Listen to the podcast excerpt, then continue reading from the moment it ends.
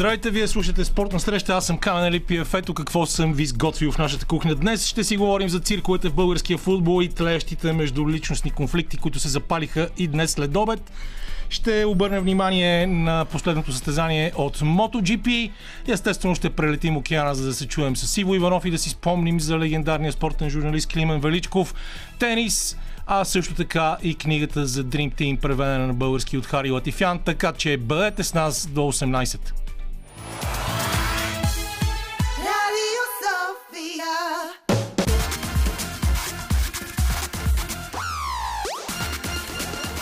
Спортна среща с Камена Липиев.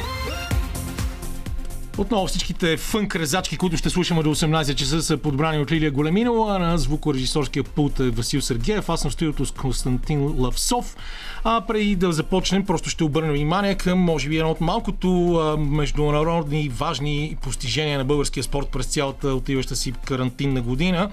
И това е сребърния медал на Ивайло Иванов в категория до 81 кг на Европейското първенство по джудо, което все още се провежда в чешката столица Прага. А българският джудист, който е една от а, надеждите да използваме това клише на страната ни за Олимпийските игри в Токио, а, загуби от грузинеца Тато Григалашвили с Ипон, т.е.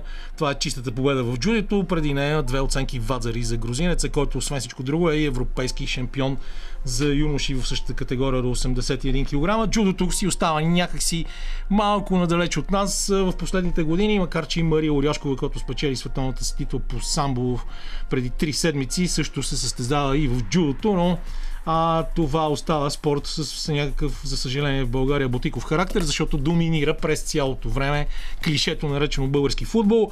Българския футбол стигна поредното си дъно, продължава да копае надолу и изпадна в още по-долната дивизия С. Чакаме го и в дивизия Д, ако нещата продължават по същия начин.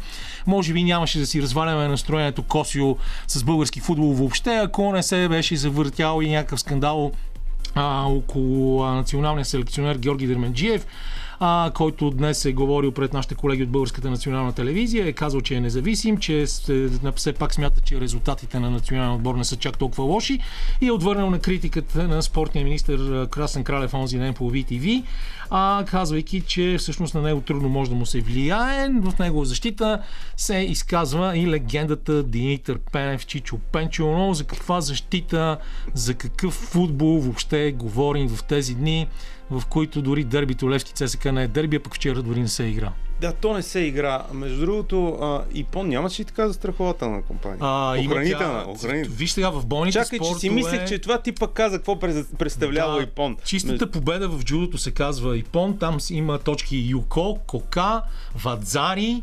А, Ипон е чистата победа, която е като туш в класическата борба. А, съответно и там има всичките тези колани. Джигоро Кано, Мисълта основател ми е на хората, джудото. като такова бушче, на което пише Ипон, да не си да мислят вътре, че има е джудисти. по джудо. Не, по-скоро са охранители, да. Да. А, да, за българския футбол това е поредно такова изказване на Дерменджиев, между другото. Той и без да го питат си каза още преди няколко месеца, пак го имаш същото. Аз ако бях, независ... ако бях зависим, щях още да съм си в Лудогорец и даже направи една лека препратка и към парите, които е получавал в Лудогорец тогава. Но ако не е Чичо Гошо, както му казвали понякога, някои така казват, че му казвали в Да, аз. Аз а, не лично бих не си му казвам позволил, не така, мога да. да. бъда толкова... Не съм бил никога близък с него, за да мога да, да го наричам по този явно начин. някои футболисти така са му казвали, но пък смятам, че то вече няма и кой да се навие да бъде треньор на този национален отбор по футбол. Аз като си спомням и Лотър Матеус беше треньор по футбол, по, по наци- националния отбор по футбол и Христо Ичков беше там. Там е ясно, че на Христо Ичков му приключи кариерата с а, треньорско, треньорството, поне според мен. Но поне в момента аз не виждам някой български треньор, който може да направи нещо по-различно от това, което прави Георги Дерменджиев. А той, а, така ли, че появявайки се в Лудогорец, не знам дали си спомняш какви бяха мненията тогава за него. Какъв е сега този човек? Ми ние толкова много, много не сме го чували. Пък той взе, че наистина доведе отбора до тези места. Той го взе след Ивайло Петев, ако не се лъжа точно по Лудогорец, когато беше тръгнал леко надолу отбора и след това го доведе до всъщност Всъщност най-успешните му Георги сезони. Дерменджиев не трябва да забравяме, че има и кариера и на помощник треньор и е човек с много опит и с а, знания за футбола. А, по принцип ние сме свикнали да обвиняваме за всичко треньорите. Навсякъде, общото по света, треньорите винаги опират пешкира, но при нас а, ние сме свикнали наистина адски ски бързо да ги заравяме на някъде няколко метра под земята. А, и мисля, тук че тук този си карт прав. бланш. Този го няма карт бланш. Замисли Да. се, когато взимат треньори, ако щеш и сега, и Пирло, и преди това, и Зидан, когато го взеха в началото в Реал Мадрид, те му бяха дали един карт бланш. Защото ти не можеш за три срещи, ето това е новия треньор, той направи три срещи, три загуби, нищо не прави, сменяме. А, напълно си прав. Въобще всеки един треньор трябва да има време за работа и аз даже от години си мислех, защото да кажем за касвацията в моя любим футболен тим Левски, който също е в много тежка криза, е от години. Там а, се мина през толкова много грешни менеджерски решения, толкова много грешни а, назначения за президенти на клуба, че въобще не ми се говори. Но мен ми се струваше още преди няколко години, че е време там да се обявят а, така наречените нулеви години за европейските клубни турнири и да се тръгне да се работи за изграждането на отбор. Но българските запалянковци, както се вижда, особено на големите отбори, нямат никакво търпение. Те искат техните А отбори. да е независимо, да, независимо те, дали тези отбори всъщност имат нещо общо с оригинала или нещо, имаме няколко такива отбора в българското да. първенство. А, те искат те да печелят и а, не ги интересува какви са средствата за оцеляване и така нататък. Няма, на практика няма ферплей дори в това. Обаче има и другата крайност. Като казваме карт затова те питам колко е нормално да е този карт защото виж какво случва в ти- момента в Манчестър Юнайтед, които копаят и те надолу, това все пак е Манчестър че Юнайтед. Политиците имат 100 дни, там карт бланш е... може би треньорите би трябвало да имат минимум 100 дни. Въпреки това сме свидетели в много колективни спортове как се остават треньорите години, години, години наред да градат.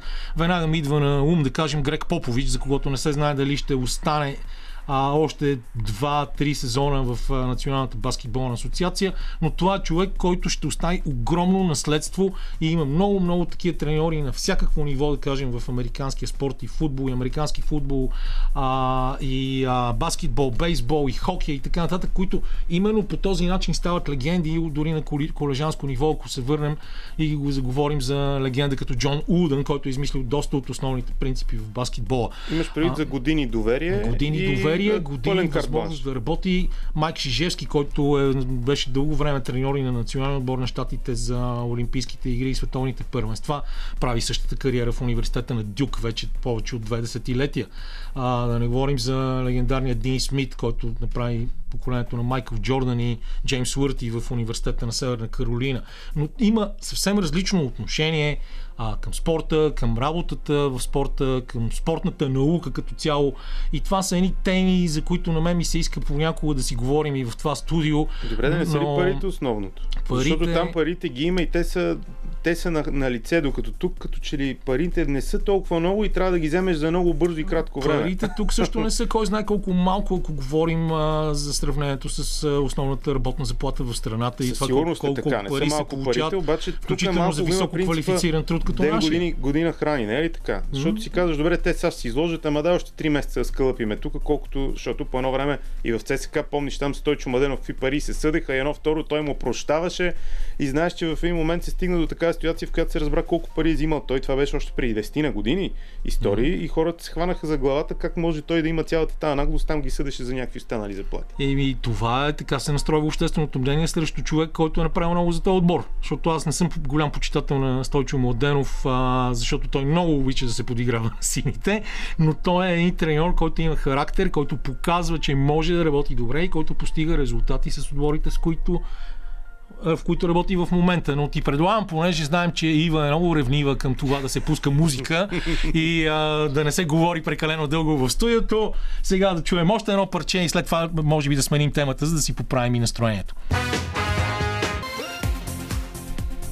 Парчето свършва, ние продължаваме. Може би преди да се махнем въобще от вълната на футбола, трябва да кажем, че а, сина на Моя приятел Велислав Вуцов пази много добре на вратата на Славия вчера при вчерашното равенство на отбора. Това е Светослав Вуцов, който влезе в 44-та минута на двубоя срещу Етър, за да см- да смени контузената легенда Гошо Петков. А, въпреки, че Вили каже, че на сина му много, много не му се занимава, ето виждате, че видяхме неговия дебют в тази група. А, Тотнам излязоха начало пък в Англия, не си говорихме за криваците да, да, треньори. да, да. Миналата седмица завършихме предаването с разговор за сериала The Playbook а, на Netflix, в който една от сериите е посветена именно на Жозе Мауриньо, който ни показва, че може да работи където и да отиде. Нали за треньори си говорихме преди малко. точно Ето виж така. колко нелепо. В момента Морини изкарва Тотнам началото на, на най-отгоре на Висшата лига. Само преди месец можеха да отпаднат като нищо от Локо Пловдив. Което да. е много. И нали се сеща, че ако беше отпаднал от Локо Пловдив, това щеше да е края за Морини. Само, че Морини от тогава насам а, изигра с отбора си доста мачове. А, Локо Пловдив а, и въобще българските отбори играят много по-малко мачове, в които им да, имат възможността да се сработват. Отгоре на всичко останаха точно в момент, в който отбора се развиваше, спечели две супер купи на България, вървеше нагоре без тренер, след като Крапович отиде на българска армия, което също е интересно. Но давай, наистина, мен, на, на мен от а, футбола обикновено ми се получават някакви алергични реакции. От българския. А, от българския футбол, да. И, да а, спрем до тук, Заради това на времето, дори когато водех сутрешния блок на Българската национална телевизия в края на 90-те години до 2004 имаше периоди от време, в, който, в които просто обявявахте новините в сутрешния блок за зона свободна от български футбол. А, с а, Лафа спомням си го много добре, че чакай, простотията... тогава не беше чак толкова зле положението. Да, да, и при положение, че тогава не беше толкова зле. Но тогава лафа ми беше простотията в българския футбол нараства лавинообразно. Чакай, края на 90-те, това бяха времената, в които още се класирахме за големи да, формати. 98. Да, 98. 2004 ни е последното 90 класиране за европейското 98 беше страхотно, защото до ден днешен ми се наби. Аз, аз бях малък, 94-та даже не съм празнувал толкова, но си спомням 98 най-великото заглавие, което съм виждал спортно. Пак сме четвърти, има си супер гръмки букви и отдолу с много малък шрифт. група. Групата. Това са най- вестникарските заглавия понякога са изключително находчиви, когато българските вестници за първи път усетиха а, свободата след 10 ноември, когато тръгна 24 часа, обикновено в него имаше много забавни неща, а, за разлика от сега, в момента нали, виждаме колко е вестника се превръща се повече и повече в правителствена трибуна, но а, там имаше на последната страница много смешни рубрики. Едната от тях беше навигация и в рубриката навигация имаше заглавие Труп плува по Перловската река. в, група, в рубриката навигация. Да. А, но давай сега като на- навигираме, те в а, MotoGP нямат навигатори, само световния рали шампионат имат. Но да си кажем няколко думи за това, защото разбрах, че ти се интересуваш а, сериозно от MotoGP. То Можеш тече мене в ме момента, между отвориш, другото. Тече в момента как така състезание. 23 годишният Жуан Мир с Сузуки а, стана световен шампион, въпреки седмото си място миналата седмица, да ни кажеш къде е състезанието днес и кое е всъщност е, може би нещото, за което най-много трябва да си говорим, защото доктора, доктора ще доктор. получи днеска свой трибют по някакъв начин. Да, а, Мир днес тръгна 20 между другото, ама той в крайна сметка неговата работа Да, този сезон си е свърши. свършил. Да, а, Валентино Роси също кара след много най-различни тестове. А, началото на сезона 2020 година се каза, че ам, никой не иска да бъде шампион в такъв сезон. Това се говореше и за Формула 1. Тук може да направим една лека препратка, че Бърни Екълстоун каза в началото на сезона, каза, колкото изтезания да има, където и да бъдат те, шампион ще бъде Луис Хамилтон. така ли беше? Мгм. Така е. А, специално през тази година Валентино Роси не можа да се представи на ниво. Това му е последния сезон с а, официалният тим на Ямаха и направиха нещо много хубаво. Всички състезатели, всички хора, които са работили с него през тези години, тъй като той продължава да бъде състезател на Ямаха, но на сателитния отбор а, на Петронас. Дълго време се колебаеше. А, този блясък изчезна 2017 година в очите му. Всъщност, знаеш ли кога той като че ли когато стана шампиона на народа. 2017 година Валентино Роси, не знам дали си спомниш как избута Марк Маркес с един крак от пистата и тогава го наказаха за последното състезание, му дръпнаха три точки и му казаха, че ще тръгне последен. Да, точно И тогава Хорхе Лоренцо стана шампион. Нещо като че ли тогава се пречупи, тъй като той беше на първа позиция, на него му трябваха много малко точки, но той направи всичко възможно, не можа да ги вземе. И тогава нещо в него като че ли стана. Остана си, разбира се, стана след този период и този сезон, той стана така малко по-смирен, ако мога така да кажа, вече на 41 и една години де, но пак ще кара следващата година. Всички му се подписаха на една стена, на една синя стена, цвета на Ямаха, с бели маркери се подписаха. Но в същото време, преди началото на стезанието ми направи нещо много интересно впечатление. А, ние сме щастливи, че карахме заедно. Огромно платно, огромно, а, по-скоро банер някакъв, а, който беше с годината 2020.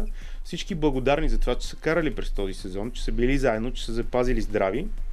И всеки един и от MotoGP, и от uh, Moto2, и от Moto3 написа своето послание, защото наистина беше един много крив сезон, както във всеки един друг спорт. Въобще 2020 и в спорта Да, си остави страхотен 2020 отпечатък. може някакси дори да, да си изтрием от а, личните календари, макар че лично е за да мен... дойде 2021, не? Да, лично за мен, колкото и странно да звучи това, това беше една доста хубава година поради а, многото свобода, която имах през нея, времето, в което можех да помисля за много неща, да преоценя приятелства, да огледам обстановката около нас. Но иначе си напълно прав и а, щетите, които нанася тази година, ние ще ги а, берем а, ще ги виждаме години, години а, напред, Обаче, защото бизнеса като цяло се разруши, но пък за сметка на това видяхме, че когато става дума за истински спорт и това може би ще ни върне към началото на нашия разговор от чисто философска гледна точка, спортсменският дух, уважението, а, доброто а, спортсменско съперничество са много по-важни в Така, крайна иначе това, което ти това е каза смисъла за, на спорта. За, за Мир, да, той стана шампион, но както в началото на сезона тръгна да казвам, никой не иска да стане шампион. Това се спомена, когато Валентино Роси и Марк Маркес не карат. Нали? Някак си не е същото. Не си победил. Все едно да станеш шампион в Испания, ако Барселона и Реал Мадрид не играят. Или в а, Италия, ако ги няма, ето случай, както говорихме за Тотнам, Ливърпул или да речеме и Ман Сити, ти ставаш шампион. Но има нещо друго. Тази година замисли се колко събития се играха без публика и колко играчи, които може би са имали, айде, не мога да кажа думата притеснение. Ето ти един Рони Саливан, който когато стана шампион, той каза, аз съм супер благодарен, Той играе нямаше финал публика. в момента в Северна Ирландия. Да, той каза, аз съм супер щастлив, че нямаше публика, защото вика, когато аз правя моя брейк, и те имам чувство, че дишам напрежението в залата. Аз знам, че на малки екран ме гледат много хора, но замисли се колко спортове имало, в които дори да не, да не е индивидуален спорт, публиката оказвала някакво влияние. И тя като фактор тази година изчезна. И видяхме тенесисти, ако щеш и в снукъра. Видяхме и футболисти, които изпъкнаха само заради това, че няма един огромен стадион, 50, 60, 70 хиляди човека, които са фокусирани в тях. Еми, аз лично не смятам, че има смисъл въобще да се прави спорт без публика, защото всичките тези съвремени гладиатори са на сцената и получават толкова пари и огромни а, мултимилионни договори, именно защото са привлекателна сила и а, модели за подражание Така е, а, публика, за публиката също е фактор. Публиката винаги е фактор и ако ти нямаш добра психологическа подготовка в публиката, ще ти влияе. Между другото, като си говорим за Рони О'Съливан, а, прочетох оня ден едно негово изказване в сайта на Юроспорт, което е велико. Бих предпочел да стоя с а, напитка и пура пред Да. телевизора и да гледам Netflix, отколкото да отида на тренировъчната Да, да, маса, да, да, да. което също е много готино, но... Типичен и но много за хора да не стигнеш да до това ниво, да предпочиташ пура и уиски пред тренировъчната маса, ти трябва да си минал десетки, хи, стотици часове, хиляди часове на работа, на тренировки, за да си постигнал Ама това той на ниво на световното съвършенство. каза, че да. не тренира и на световното. Той каза, аз като свърша сесията искам се прибера, аз не искам да го виждам повече това зелено сукно. Нормално, нормално след толкова години. шампион. А, на времето е и мой много добър приятел, а, може би един от най-добрите центрове в българския баскетбол от по-новото поколение, Спас Натов, който е в момента на 52 години, като беше тръгнал да се отказва и аз му викам Вечичо Спасен, нали, макар че той е по-малък от мен с две години. Защо? И той ми каза, ми кедър, че писна ми да се обличам и да се събличам, което по същия начин Е, тия може... дреболи. Да, може тия дреболи да ни кажат нещо. Имаме още 2-3 минути преди да а, отидем към а, алпийските ски и Вайло Цветков, който ще ни чака на телефона, естествено преди това да пуснем едно парче. Така че ако искаш нещо друго да си поговорим в този момент, Не, не, не, престана да- с моите монолози. Последното състезание тече. а, Оливер е първи, Франко Морбинели и Джак Милер. Това е тройката в последното състезание за MotoGP за този сезон. Но Само един назад. въпрос. На ти ли се струва, че незнаено защо поради някакви странни причини MotoGP поне в България в последните няколко сезона загуби малко от а, интерес към Абсолютно не съм съгласен Не с си. теб, защото Формула 1 загуби толкова много интерес, че изключително голяма част от феновете на Формула 1 отидоха Защото в на мен MotoGP. също ми се струва, че Нещата MotoGP е едно много решават. по-живо състезание. Ще се решават нещата наистина в последните кръгове. Докато ето виж Луис Хамилтън просто на 10-та обиколка Мерцедес и, и даже вече и Ферари не се дръпва толкова напред. Отива с 10 секунди пред другите коли. То става една скука. М, Точно така е. Макар, че мислех, че като Макар, го че вземат американците, нали? Американци го купиха Формула 1 Да. преди, взеха Мгм. правата преди 3 години и си мислех, че в крайна сметка, кой освен американците знае най-добре да прави шоу. Да. Но пак, Да, аз спрях да гледам Формула 1 така методично доста години, а, най-вече защото бях изключително огромен фен на Михаил Шумахер, но след това установих, че ако в 15 часа в неделя след обед, ако не си на работа, си пуснеш телевизора и си сам в хола, много добре ти помага да заспиш шума на двигателите, но Формула 1 винаги ще остане едно от най-големите а, моторни състезания, въобще с страхотна история, с изключително много легенди. А, и както би казал нашия колега и мой приятел Петър Василев, в него шоуто винаги е гарантирано, въпреки че според него футболът все пак е най-великата игра. Великата игра, да. Пускаме една песен. Аз през това време набирам и Вайло Цветков, защото имаше два изключително интересни слалома в Леви, Финландия, близо до мястото, където живее дядо Коледа и Петра Влъхова си тръгна с победите от тях. И след това знаменито парче на Стиви Уондър се връщаме отново в студиото на Радио София. Преката ни телефонна линия, COVID условия е моят приятел Ивайло Цветков, който освен всичко друго е единствения българин успял да работи в една от най-популярните маркетингови агенции в спорта Венцел Вайратер и партньори, свързана страхотно с организацията на Световната купа по ски алпийски дисциплини и естествено е един от основателите на нашата легендарна група Световната купа по ски по БНТ. И здрасти, Ивчо, добър ден! Здрасти, Камене, много се радвам да те чуя. Първо, много се радвам, че а, отново чуваме твоя глас в а, ефир, този път по радиото и ти пожелавам успех в това ново начинание с, а, с радиото. Ти имаш успех с една друга такава по-рокаджийска група, но в спорта си в свои води, така че съм сигурен, че ще бъде всичко на много високо ниво. Да, трябва да се пробват нови неща, макар и на стари години. Повода да се чуеме на практика началото на истинския ски сезон, защото състезанията в Зьолден минаха отдавна през октомври, преди вече повече от месец. Днес имахме и вчера два слалома в Леви, в които Микаела Шифрин се завърна за първи път след карането си в Банско, след трагичния инцидент с баща. И Петра Влъхова, като че ли ни казва пичове, извинявайте за този израз, а, тази година трябва да се съобразявате с мен. Аз съм по-готова от всякога да взема голямата световна купа. Така ли е?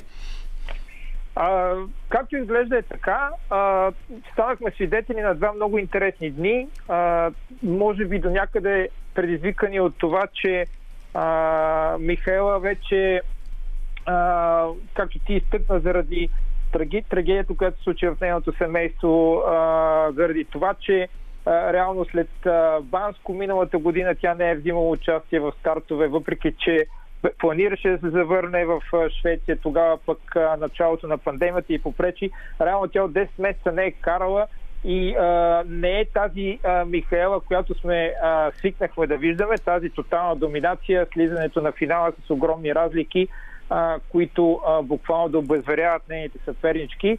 А, друга страна, разбира се, развитието трябва да отдадеме на останалите, най-вече на Петра Вълхова, която а,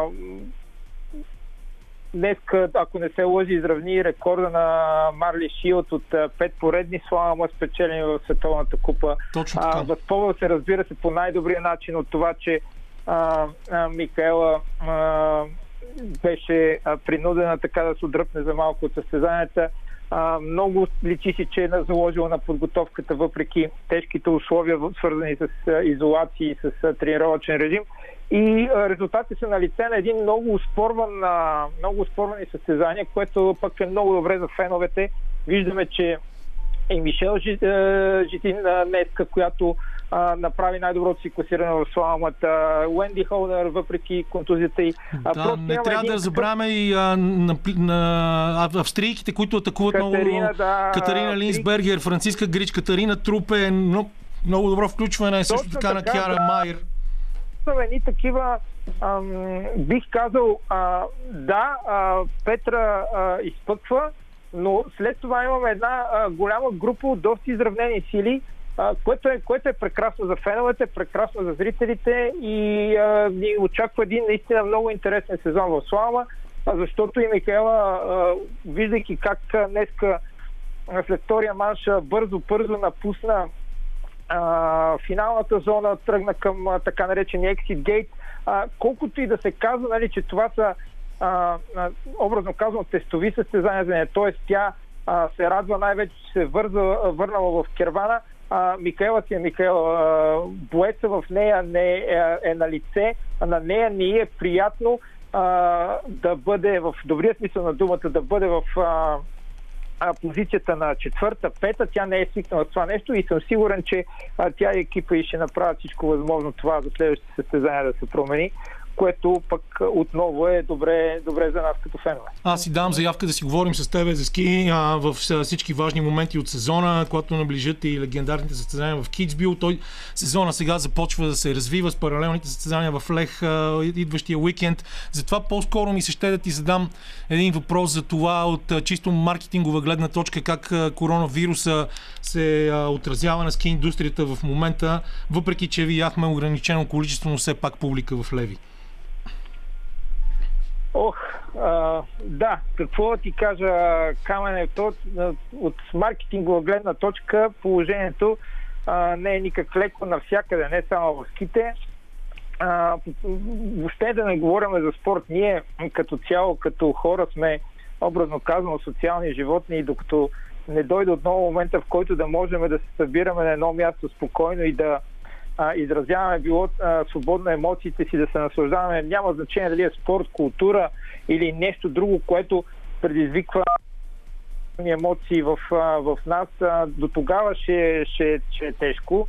А, разбира се, а, особено в спортовете, където а, така наречените медийни права, медийни отразяване а, и а, медийните пари, тези, които влизат от медийни права, са особено важни а, се прави всичко възможно, поне това да се спаси, т.е. да се спасят телевизионните предавания, а, защото а, много, много от спортовете, въпреки че по нашите ширини не е толкова силно застъпено, не е толкова голямо перо а, медийните права, в останалия свят не е така. И а, фокус е насочен върху това в момента да може а, този а, спортен продукт, било то в скит или в другите спортове, да бъде предоставен на, на феновете поне в формата, която е единствена възможна в, в, в, момент на изолация, т.е. по телевизия или под някаква друга а, форма на някакъв екран. Така че а, се работи в това отношение. А, виждаме, за съжаление, че а, ще куца и ферплея и куца във всичките спортове, а, без това да го искат, разбира се, организаторите. Станахме свидетели как в Леви целият шведски отбор не можа да кара. А днеска научихме, че в швейцарския национален отбор, включително един а, от големите скрити фаворити за мен за големия кристален глобус при мъжете Марко Одемат е дал положителна проба. Това означава, че това са атлети, които ще пропускат стартове, т.е. ще пропускат възможност да печелят точки. И тук нещата вече се намесва един съвсем друг фактор, а, който няма нищо общо с спорта при определенето на а, крайните победители за, за кристалните глобуси, било то в отделните дисциплини или, или, или големия такъв. А, да не говорим, че а, това го има в другите спортове. Ти знаеш, че аз съм близко до волево. Да, аз а... точно тук исках а, това да направя, да, а, да минем на, на тази тема и да поговорим за това как се отразява а, пандемията на българската национална волей, висшата лига в волейбол, извинявай, че те се каже доскоро Тя е национална Суперлига, Суперлига, лига, да. е малко, да, да. това е второто ниво в, при да. мъжете. Имаме Суперлига, при, а, е най-горното ниво а, да, т.е. имаме волейбол. повече, повече ами... гръмки имена, отколкото чак такова качество, но няма значение. Айде да, да, да, да чуя сега. Да, а, въпреки, че не съм съгласен тук с тебе за най-вече за Суперлигата, напоследък много се раздвижиха нещата там, тъй като а, голяма част, особено от нашите национални състезатели, а, играят в момента в България, а ние знаем, че на, на, на, на ниво национален отбор волейболът е най-успешният ни отборен спорт, а, който имаме а, и е в елита. Както и да е,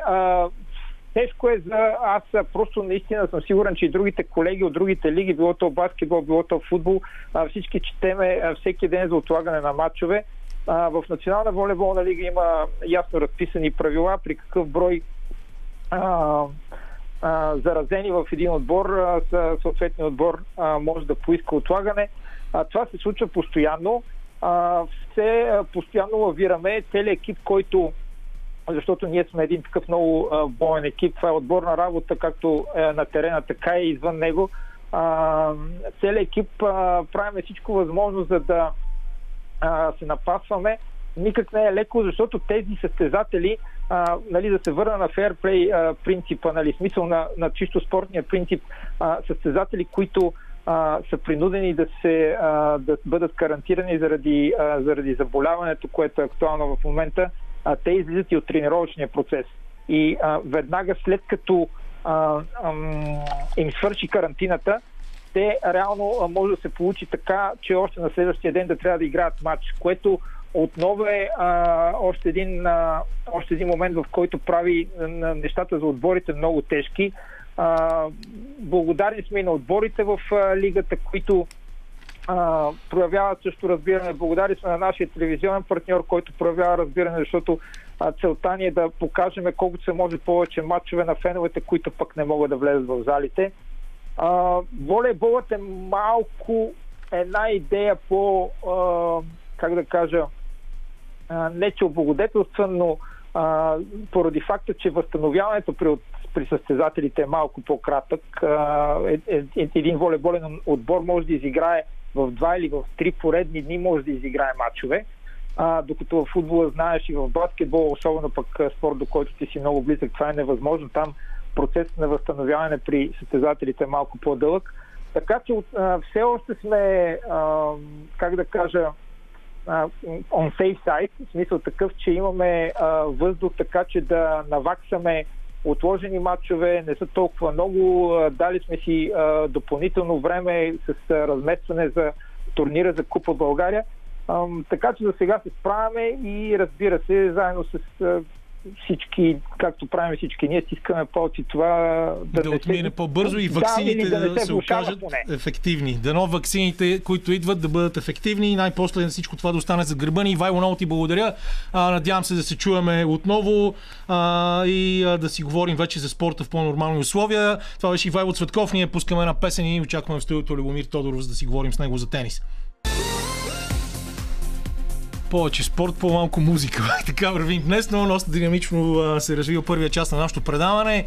Нито ATP Masters турнира на 8-те най-добри в Лондон за последна година с финал, който може би изненадва мнозина, защото Данил Медведев ще играе с Доминик Тим, докато световните номер 1 и номер 2 загубиха в полуфиналите. Джокович продължава да изглежда доста колеблив. Студиото Леомир Тодоров, който, когато говори за тенис, аз мълча, така че му дам думата на него да ни разказва. Здравей! Първо, ако ми позволиш, разбрах това е третото ти предаване, ти пожелая поне още 333 в това много поприще. Дай Боже. И все по-напред и по-нагоре, както знаеш. А, за мен няма изненада на финалите на Мастърса, защото за пета поредна година ще има нов шампион. Това само по себе си вече е някаква традиция. А, те, така наречените трима големи реално не са печели титла там от 2015, когато Джокович се наложи. Всъщност та- най-големия така иначе не играе, а, защото е контузия. Да, но като играеше, не стигаше много напред, за съжаление. Но тази година беше интересна и с това, че Джокович заяви амбициите си да изравни рекорда точно на Федерер с е, 6 спечелени титли от финалите, а пък Надал направи всичко възможно, даже пропусна турнири, които по принцип може би би участвал, за да е свеж за Лондон. Тази титла е единствената, Която му която му, се липсва да, в Из, кариерата. изплъзва непрекъснато, състезание след състезание, т.е. това, което а, биха казали много наши колеги, а липсва мотивация в края на годината, няма как да бъде вярно, особено вярно, за шампион като. Матадора. Не, никога при тези големи тенисисти няма такова нещо като липса на мотивация. По-скоро не биха дошли, биха обявили, цитирали преумора, контузия, но да, ако дойдат, те знаят, че целият свят ги гледа и очаква продукция на много високо ниво. А няма изненада и за това, защото и Тим и Медведев победиха и Джокович и Надал. Тоест, напълно закономерно са на финала. Победили са номер едно и номер две и двамата.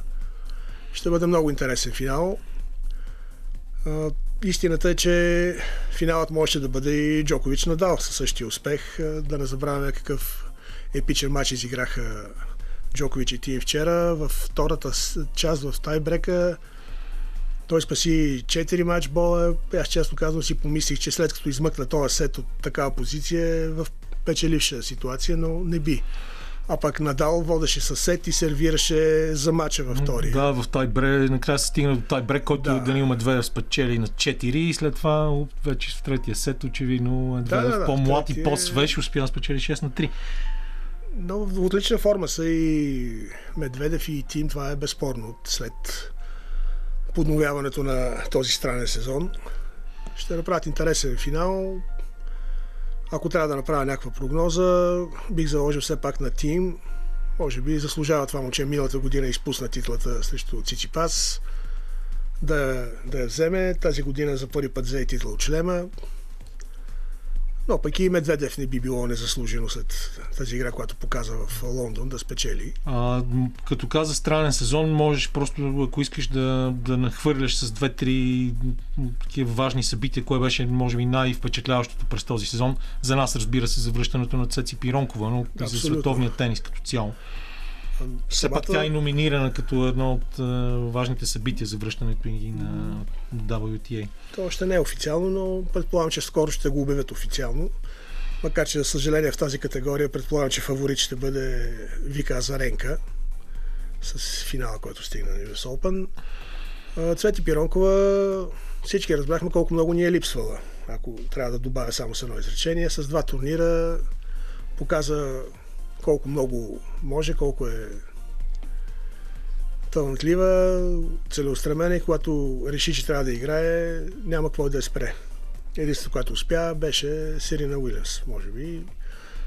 След това Барбара Кречикова, според мен, наистина, може би, не й достигна малко на цвети, като мотивация, както казваш ти, или физически сили, нямам представа. Тя си знае най-добре. Но много странен сезон. За първи път а, нямаше Уимбълдън в а, мирно време. Ролан Гаро се проведе след US Open. след т.е. US Open се, да, Ролан Гарос се проведе след US Open. Изобщо сезона се обърка, доколкото може да се обърка. Слава Богу, че успяха да възстановят нещо, особено в ATP. Показаха а, много така по-добра подготовка, по- бяха готови с варианти и дано да могат да направят и следващия сезон. Преди малко точно това си говорихме с Ивайло Цветков, а, който, както ти самия знаеш, прекара няколко години, работейки за Венцел, Вагратер и Партнерс в а, Австрия, а, че всъщност бързите реакции в момента са много важни за маркетинговото спасяване на големия спорт и за бизнеса, защото големите рекламодатели търпят загуби и няма начин да не се откажат, как нещо, което може да видим дори на а, ATP 250 в София, на София Open до година. Да, но ние го виждаме на финалите на ATP, защото в момента, ако Медведев спечели без загубен матч, ще вземе малко над милиони и половина долара. Миналата година Циципас заработи 2 милиона 660, може би. 2 милиона и 600 съм сигурен, но само виждаш каква е разликата. Повече от, а, от милион. Това- по-малко. ако погледнем това от някаква философска гледна точка, няма ли да е един момент за малко нормализиране на лудата надпревара в плащането в спорт? Крайно време е да има такъв момент. Крайно време е да има такъв момент. Хората да разберат, че спортистите са и те обикновени хора. Да, правят страхотно зрелище, но има много по-важни неща на света от а, спечелването един а, футболен матч, тенис матч, баскетболна среща. И дано и календарите се направят а, достатъчно добре, хем да не проморяват състезателите, хем да има интерес, да се пълнат залите. Няма особен смисъл от турнири, които залите са празни, било поради коронавируса, било поради това, че на вторник на обяд няма кой отиде да напълни залата. Така че може би в тениса специално по-малки схеми, турнири, които да започват да са примерно по-концентрирани. Сряда с финал в събота, големия Пол Макнами, той казваше следното. Защо финалите в тенис са в неделя, когато всички, всички спортни събития завършват в неделя. Ти не можеш да се конкурираш с футбола, особено с футбола в Европа. Направи финала да е в понеделник, вторник или в петък и ще, цялата аудитория ще бъде за теб, телевизионна. Според мен има така, нещо рационално в тази система и той докато беше директор на Хопман Къп, правеше точно така. Турнира почваше в странно време и финала беше в петък, доколкото си И спомням. да се надяваме, че ние няма да го побългарим, а той ще успее да даде малко от своето австралийско ноу-хау на българския тенис. Да, да. А, и да го видим, виждаме по-често тук с реален принос на практика в работата и с подрастващите, защото това той прави в момента в Българската федерация по тенис. Истинска легенда, един от най-добрите играчи на двойки турнира. На двойки той остава винаги а, някакси в сянка какво ще стане в Лондон на двойки. Е, на двойки нашите хора Мелцер и Той трябва всъщност може и матча да се играе или да пет да и свърши. половина трябва да, за да започне. А, нашите хора Мелцер и Юкербер са на финал срещу шампион също от София Лесли Колхов. Лесли Колхов, който играе сега с а, Никола Мектич. Да, сега играе с Харватина Мехтич. Ще бъде интересен финал, много равностоен, но да видим, може би Мелцер, като единствен ливичар в двойката в, четвър- в цялото каре, ми допада повече. На мен левичарите винаги също много ми допадат. Аз много ти благодаря за това спринтьорско участие в нашото студио. Сега трябва да има в 5 часа задължително да знаеш да тръгне часовника. След това отиваме към Иво Иванов в Съединените Американски щати и Любомир Тодоров в спортна среща.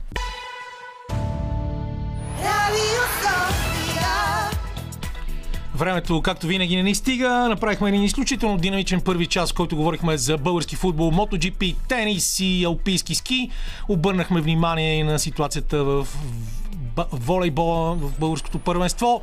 Сега ни предстои да бъде още по-забавно. Отиваме към Иво Иванов в Съединените Американски щати, а след това ще си говорим и за легендарния Dream Team в NBA от 92 кни... година и книгата на Джек Маккалам.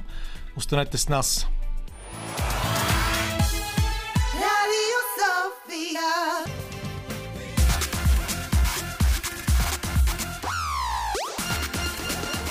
Спортна среща с Камена Липиев.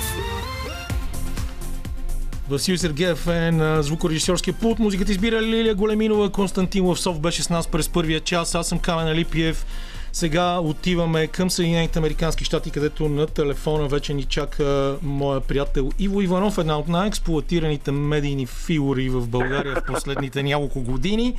Но това е положението. Казахме преди малко, използвах думата веселба, но сега в следващите няколко минути няма да е много весело, защото ще си спомним за една от легендите на българската спортна журналистика.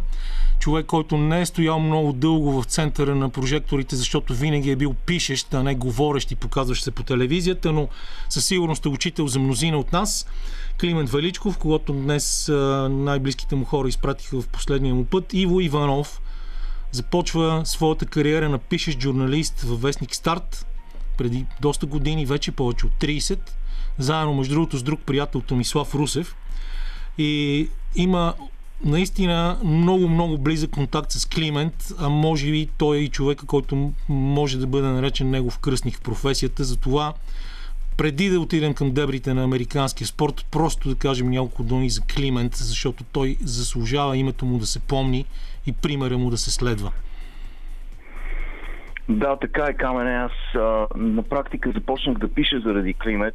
Климент. Той а, усети, ам, че усети, че има нещо в мен, има някакво ам, така неотолимо желание ам, към журналистиката, интерес към журналистиката и отвори вратата за мен.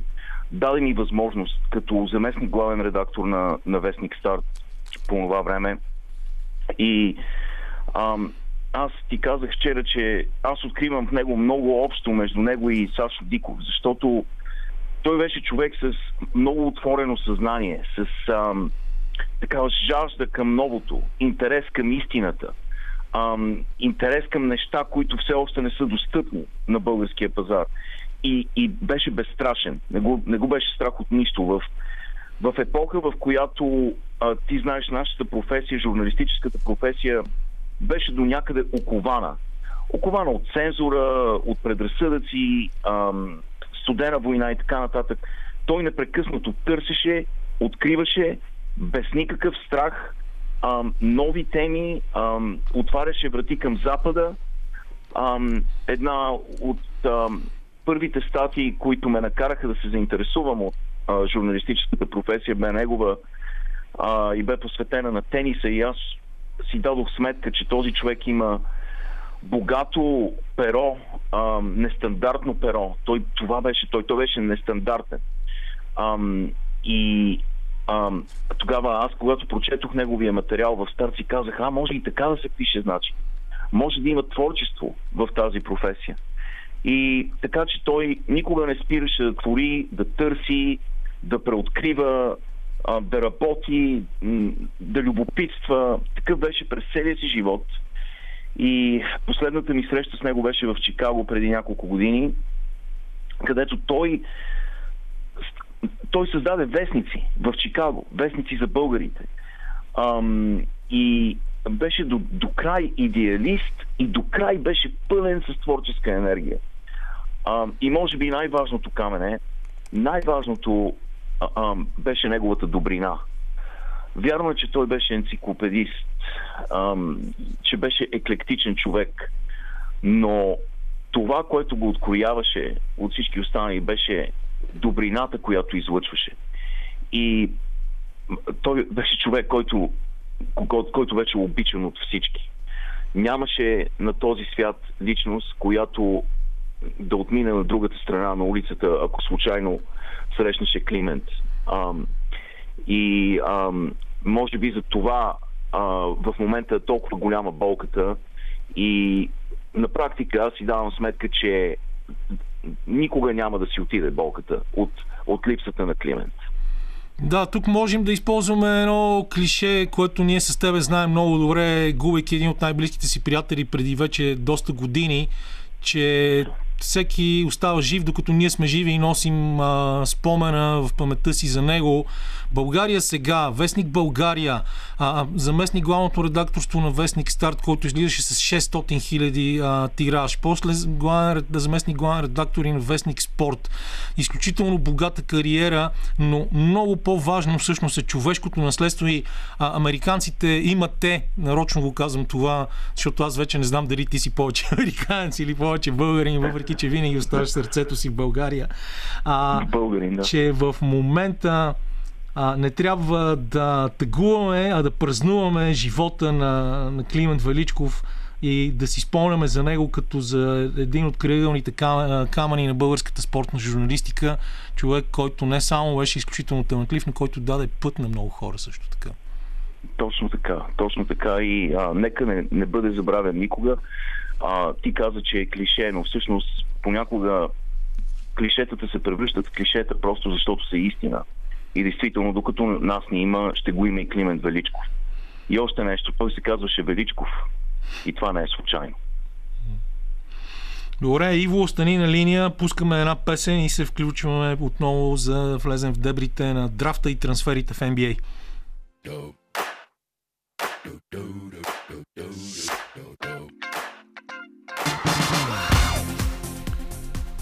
Ето ни отново в студиото. Между другото, да, да дължи ви едно уточнение, когато Иво спомена Сашо Диков преди малко, както Климент Величков, светло му памет, е човека, който даде на Иво да пише на авторитетната трибуна на Вестник Старт. Така пък Сашо Диков и нещо в мен времето им е 92 година в спорта на БНТ, а пък аз както биха казали американците, рекрут на Хиво Иванов, който вече живееше в Штатите тогава. Въобще, ако има някаква приемственост, ние сме също плодове на тази приемственост в българската спортна журналистика. Но сега да отидем към NBA. Миналата седмица с Иво си говорихме надълго и на широко за драфта. Общо взето драфта, който беше в сряда, потвърди нашите очаквания. Няма изненадващи взимания на играчи. Нямаше и кой знае колко изненадващи размени. А, играчите, които дойдоха в лигата са по-скоро хора, които ще трябва да се борят за статута си на звезди и да се напасват те първо, още повече, че някои от тях са само с една година в университета.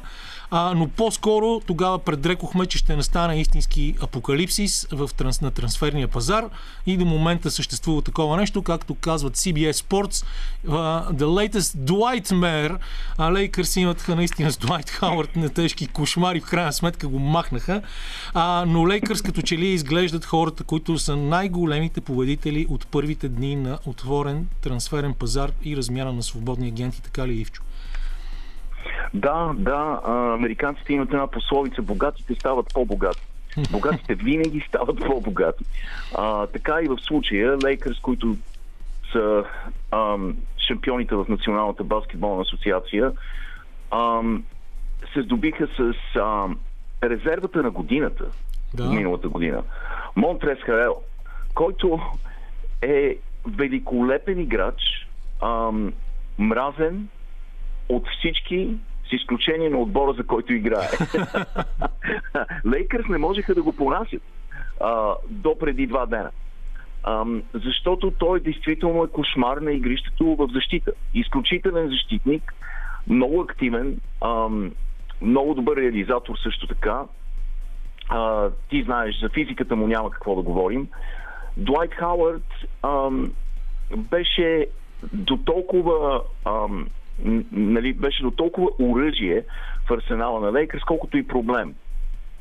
И а, проблематичната ситуация при него е отношението му до някъде а, отношението му към играта, към сработването между отделните играчи в отбора и така нататък. Така че те на практика загубиха а, Дуайт Хауърд, но спечелиха Монтрес Хер- Херал. Да не говорим, че си ам, а, Спечелиха... Уесли Матюс. Да, и спечелиха Уесли още Матюс. един важен играч в лицето на Денис Шриодер, който е също такъв злодей за противниковата защита, както Шриодер от Костенурките Нинджа. Денис Шродер, да, Денис Шродер също феноменален защитник, както и Уесли Матюс. Така че отборът на Лейкър става по-добър. Ам, което ме кара да се притеснявам за, за следващия сезон. Аз бих искал да видя по-равностойни а, сблъсъци и честно казано Хюстън се разпадат. Да. Оклахома Сити се разпадат.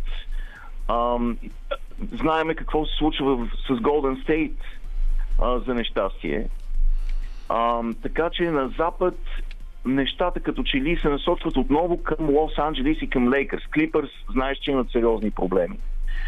Ам, единствено, може би, Денвър подобриха ситуацията си ам, в, в тази ситуация и, а, и най-вече Портланд.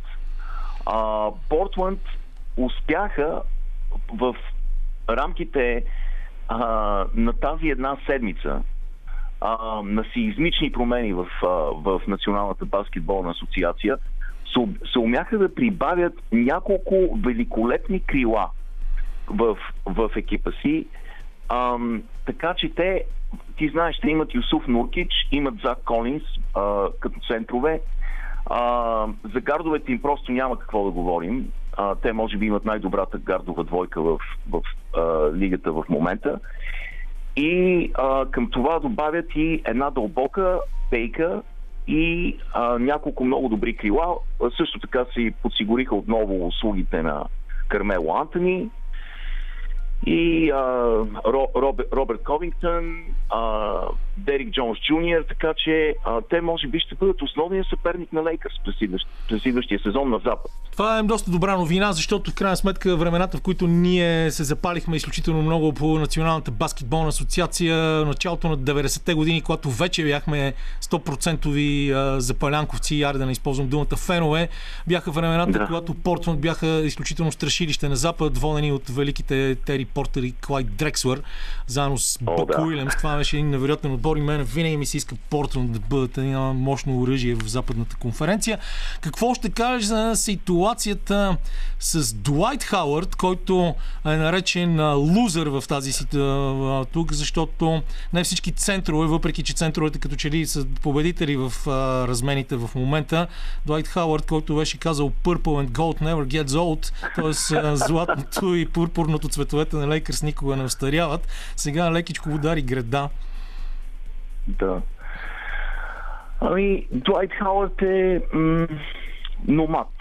А, така можем само да, да го характеризираме, защото ам, той не се задържа никъде повече от една-две години. А, в последно време имам чувството, че няма дори желание да остане в, а, в един отбор за повече от две години. И а, така че това не е особено изненадващо. А, промяната в, а, на мнението му е горе-долу като времето тук в Канзас. Всеки 15 минути се, се променя. И да, а, този твит и аз го прочетох. Purple, Purple and Gold never gets old. И само 10-15 минути след това Дуайт Хауърд беше изчезнал. Да. Ам, така че ам, ще видим как ще се сработи в Филаделфия. Моите, моята прогноза е, че няма да успее. Филаделфия няма ли да бъдат според тебе на един от отборите за следене през а, следващия сезон, дори само заради това, че взеха Док Ривърс, който в края на редовния сезон съвсем скоро, а, да се казва няма и два месеца от тогава, беше разкъсан, обявен за надценен треньор след толкова години на усилия и страхотното му присъствие и като играч в лигата, а, да се опита той да вземе някакъв реванш, изграждайки в а, Филаделфия отбор, какъвто те не са имали от десетилетия насам. О, да. А, със сигурност а, на изток а, те ще са а, действително ще бъдат много, много, много силни, както и Майами. Но а, с Док Ривърс надеждата на, на отбора е, че ще се намери треньор на този свят, който ще убеди Джоел Ембиит да влезе във форма. А, ще, ще го убеди, че, че трябва да се тренира, а, че трябва да се тренира аеробно, че трябва да се дигат тежести, че трябва да се отнасяш с уважение към тялото си, че на практика тялото ти, като един професионален спортист, е твоят инструмент. И а, Джоел Ембит, който до този момент беше доста безотговорен а, към своя фитнес, а, може би а, под влиянието на Док Ривърс действително ще се превърне в играча, в който може да бъде да се превърне.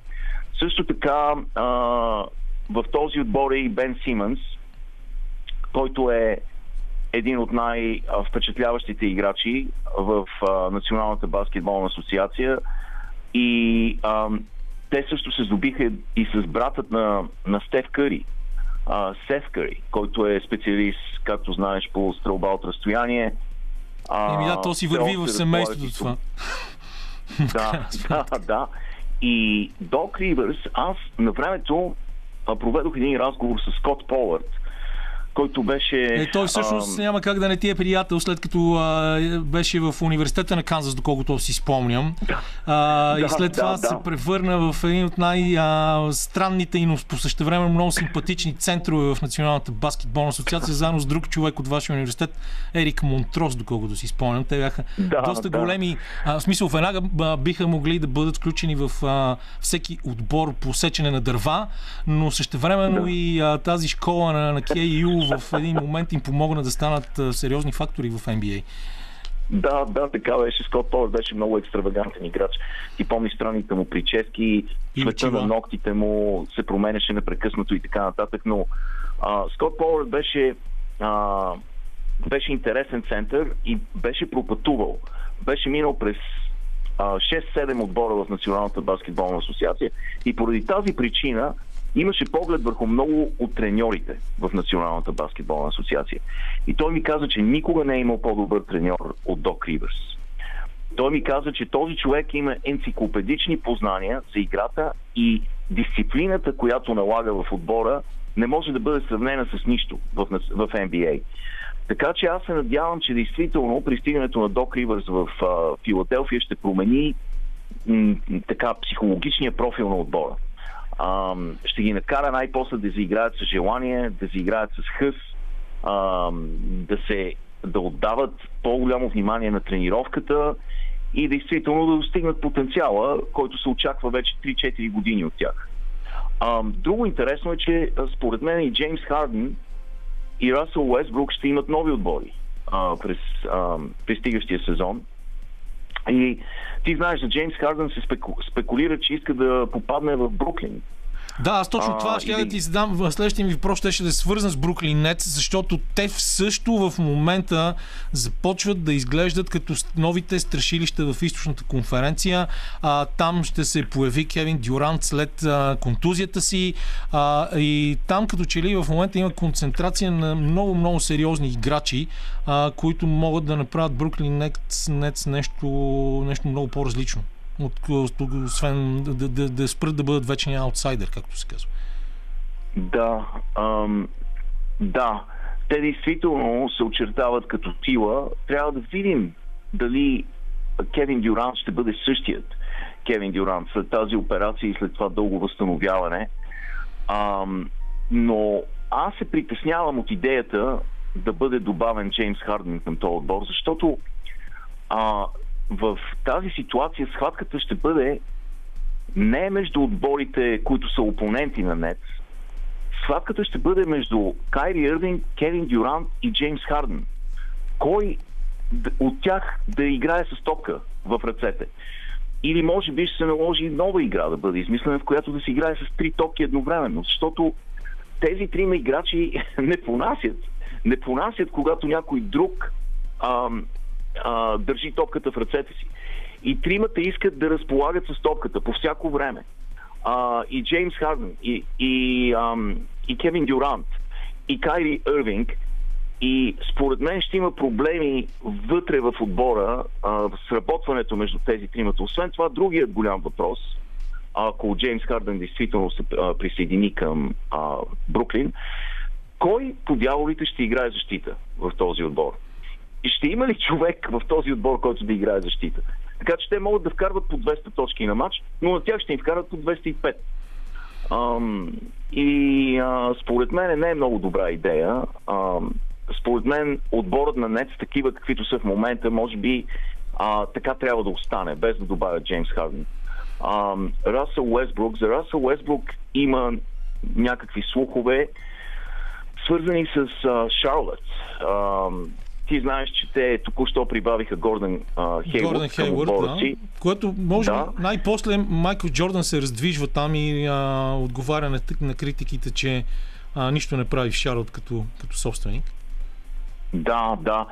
Еми, Расъл Уестбрук, ти знаеш, че той има договор с, а, а, на, с Джордан, с кецовете Джордан. Да. А, нали, Джордан е не само собственик на треньор, той е и собственик на много други неща. И едно от тези неща е неговия Джордан бренд.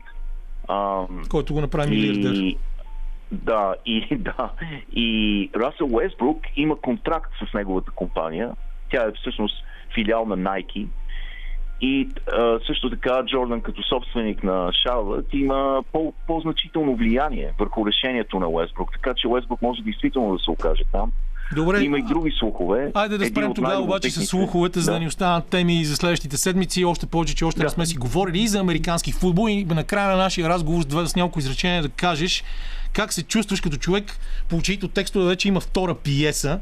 А, на Уро, която се играе в City Mark Art Center с а, текстове, три твои текста сглобени, очевидно доста добре от легендарна фигура като Руси Чанев, режисирани от още по-интересен, много готин, любим актьор, който е известен и с страхотния си моноспектакъл Контрабаса Валю Ганев и изиграни от а, свежата звезда Свежен Младенов, а, познат на всички жени от хубавата си роля, а естествено и на мъже в сериала Откраднат живот.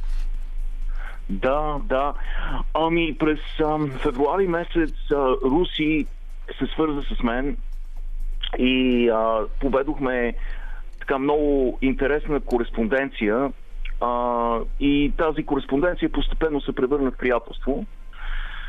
И а, а, малко по малко той стигна до извода, че м- а, е, няколко от текстовете ми от втората книга Отвъд играта биха могли да бъдат преведени на сцена успешно. И ам, той успя, а, използвайки своят безкрайен талант, да сглоби тези три текста и да ги драматизира и да ги пренесе на сцена наистина. И аз бях до малко скептичен, честно казано, защото а, ти знаеш, моите текстове са многословни и в много случаи тежки и отнема и дори известно усилие а, четенето им и аз си казах как е възможно а, един текст, да кажем като на Уро, да бъде прехвърлен на сцена.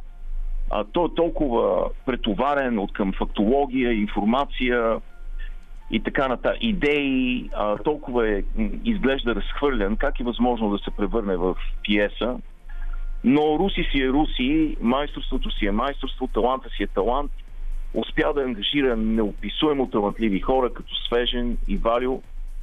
И със съдействието на, на City Mark Art Center успя да действително да направи нещо впечатляващо и от а, всички присъстващи на предпремиерата и на премиерата информацията е, че е изключително успешен този проект. И въпреки моите, моят скептицизъм, явно, и въпреки че, твоите а, текстове, и въпреки, да, въпреки мене. Това, ако, ако тази пиеса бъде успех, тя няма да е успех заради мене, а въпреки мене. Добре. Отново скромен. А, времето много, ни, много напредна, така че много ти благодаря. Отново прекарахме чудесен половин час а, заедно. Нещо, което слава богу в последните три седмици ни се случва, иначе не чак толкова често. Очакваме те и следващата неделя, за да си говорим за още интересни неща за спорта от Съединените Американски щати, а защо и не извън щатите също. Сега малко музика и оставаме на американска вълна, защото след малко на телефона ще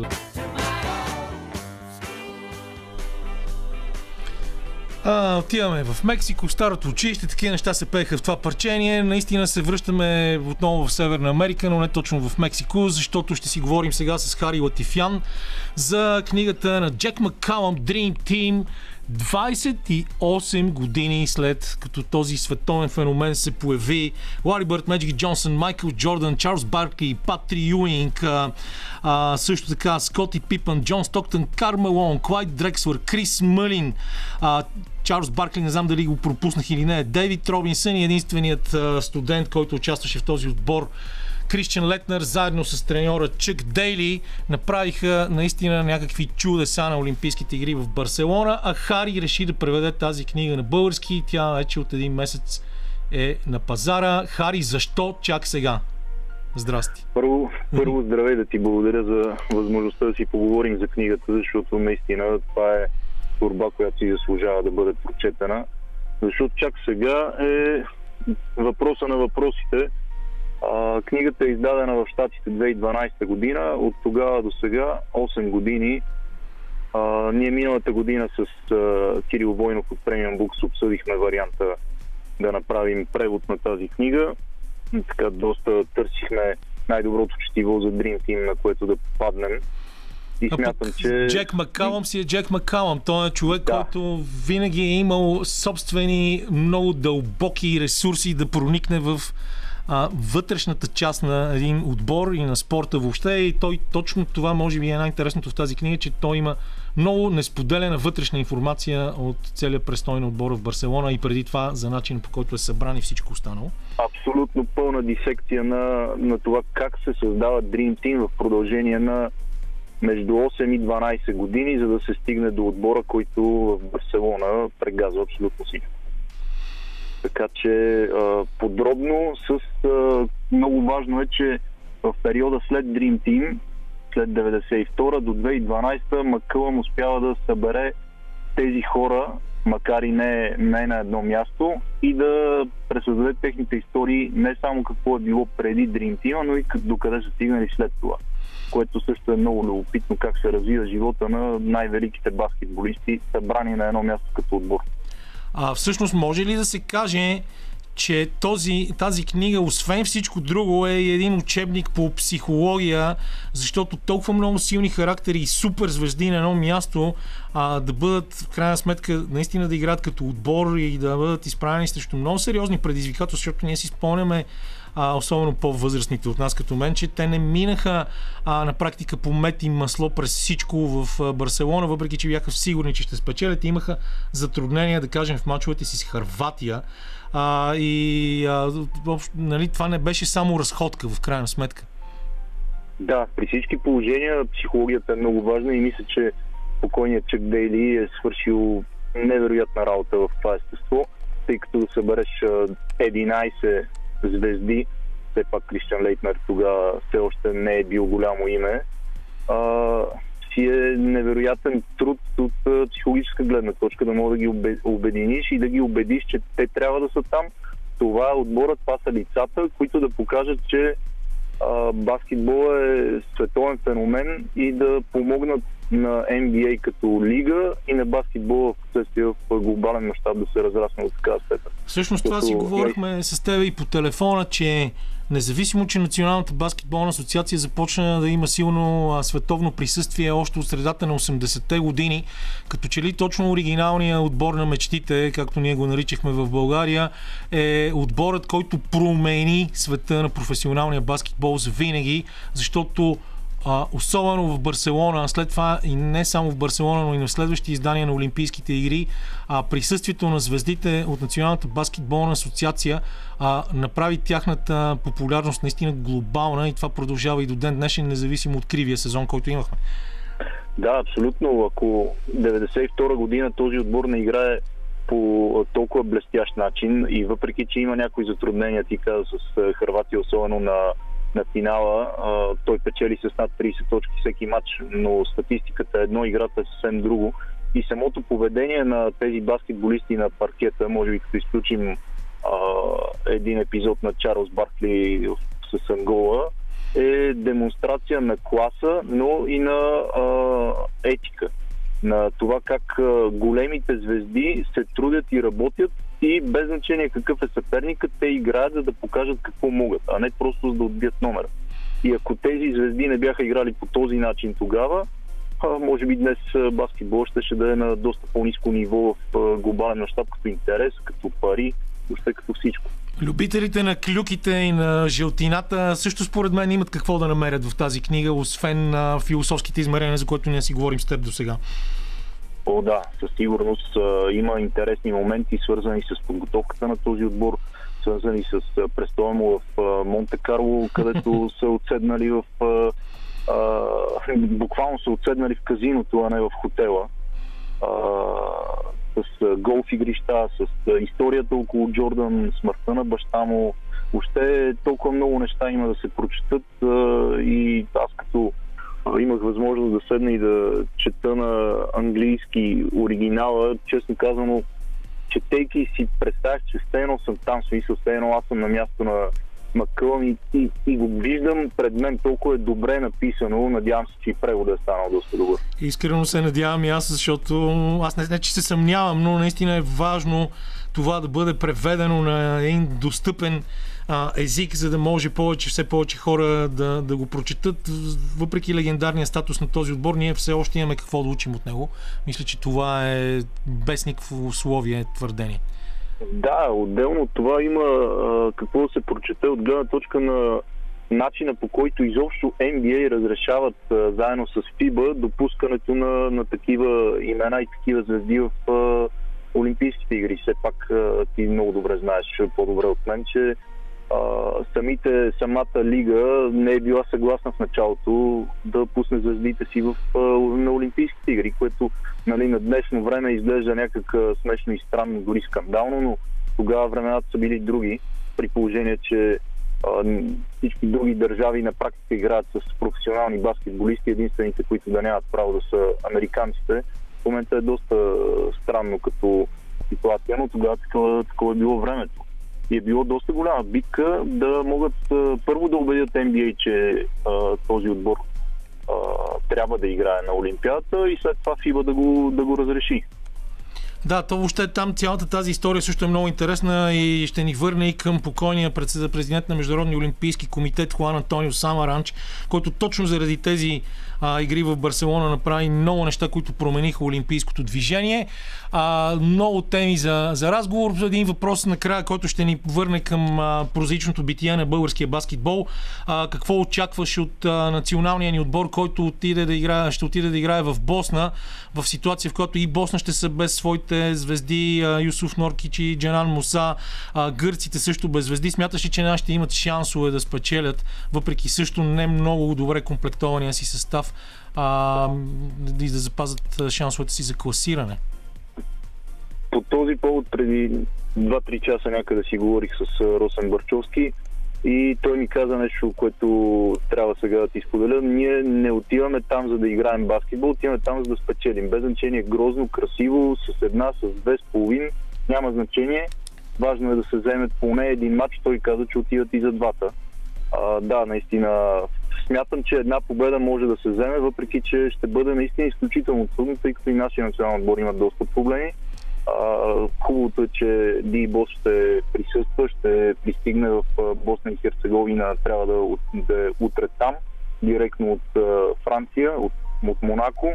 Така че вчера е направил доста силен матч и с а, доза късмет и с факта, че няма да има публика, която да помогне на, на Босна, тъй като знаем каква би била подкрепата за доматините, а, бихме могли да, да се надяваме да излъжем. Значи ние, че трудно ще не надиграем някой, нали, в това си състояние, а, ще бъде наистина трудно, но да излъжем можем да се надяваме и вярвам, че поне се надявам, че можем да вземем една победа.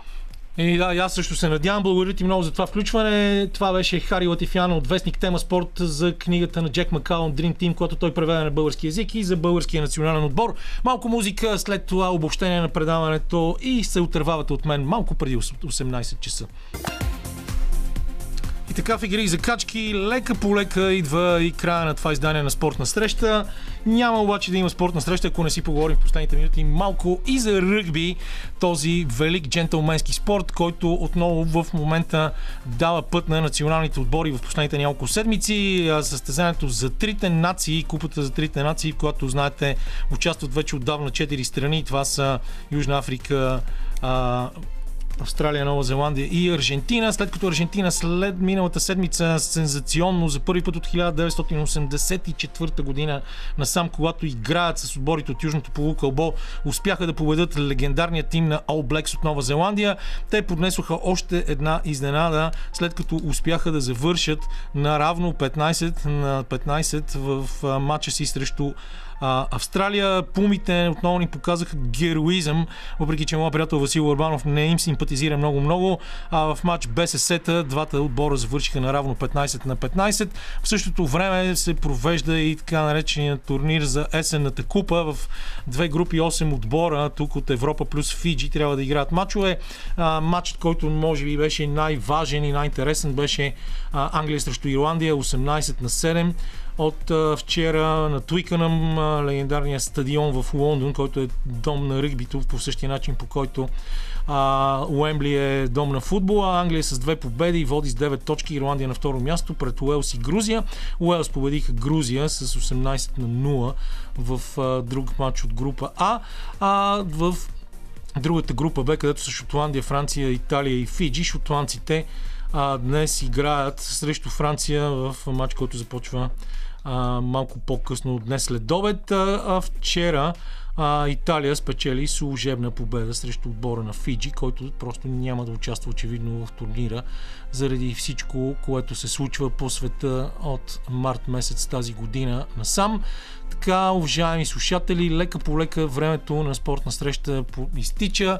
Остават поне минути до края. Започнахме тук с Константин Лавсов, за да си говорим за българския футбол, който изглежда все по-неточно назоваван спорт въобще, но така или иначе дъното още може би не е достигнато.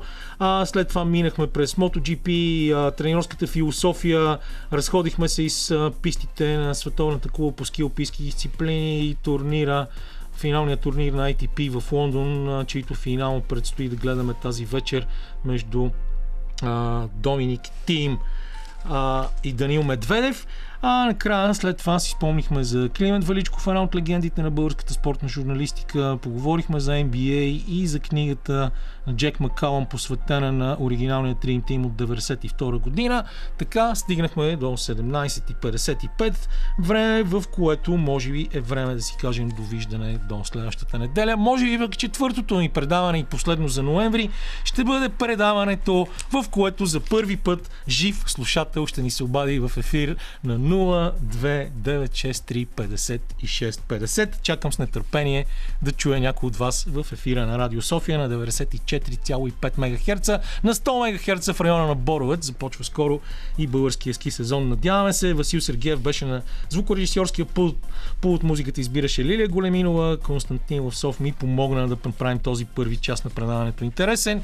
Така че до следващата седмица и всичко най-хубаво останете с Радио София. Чао!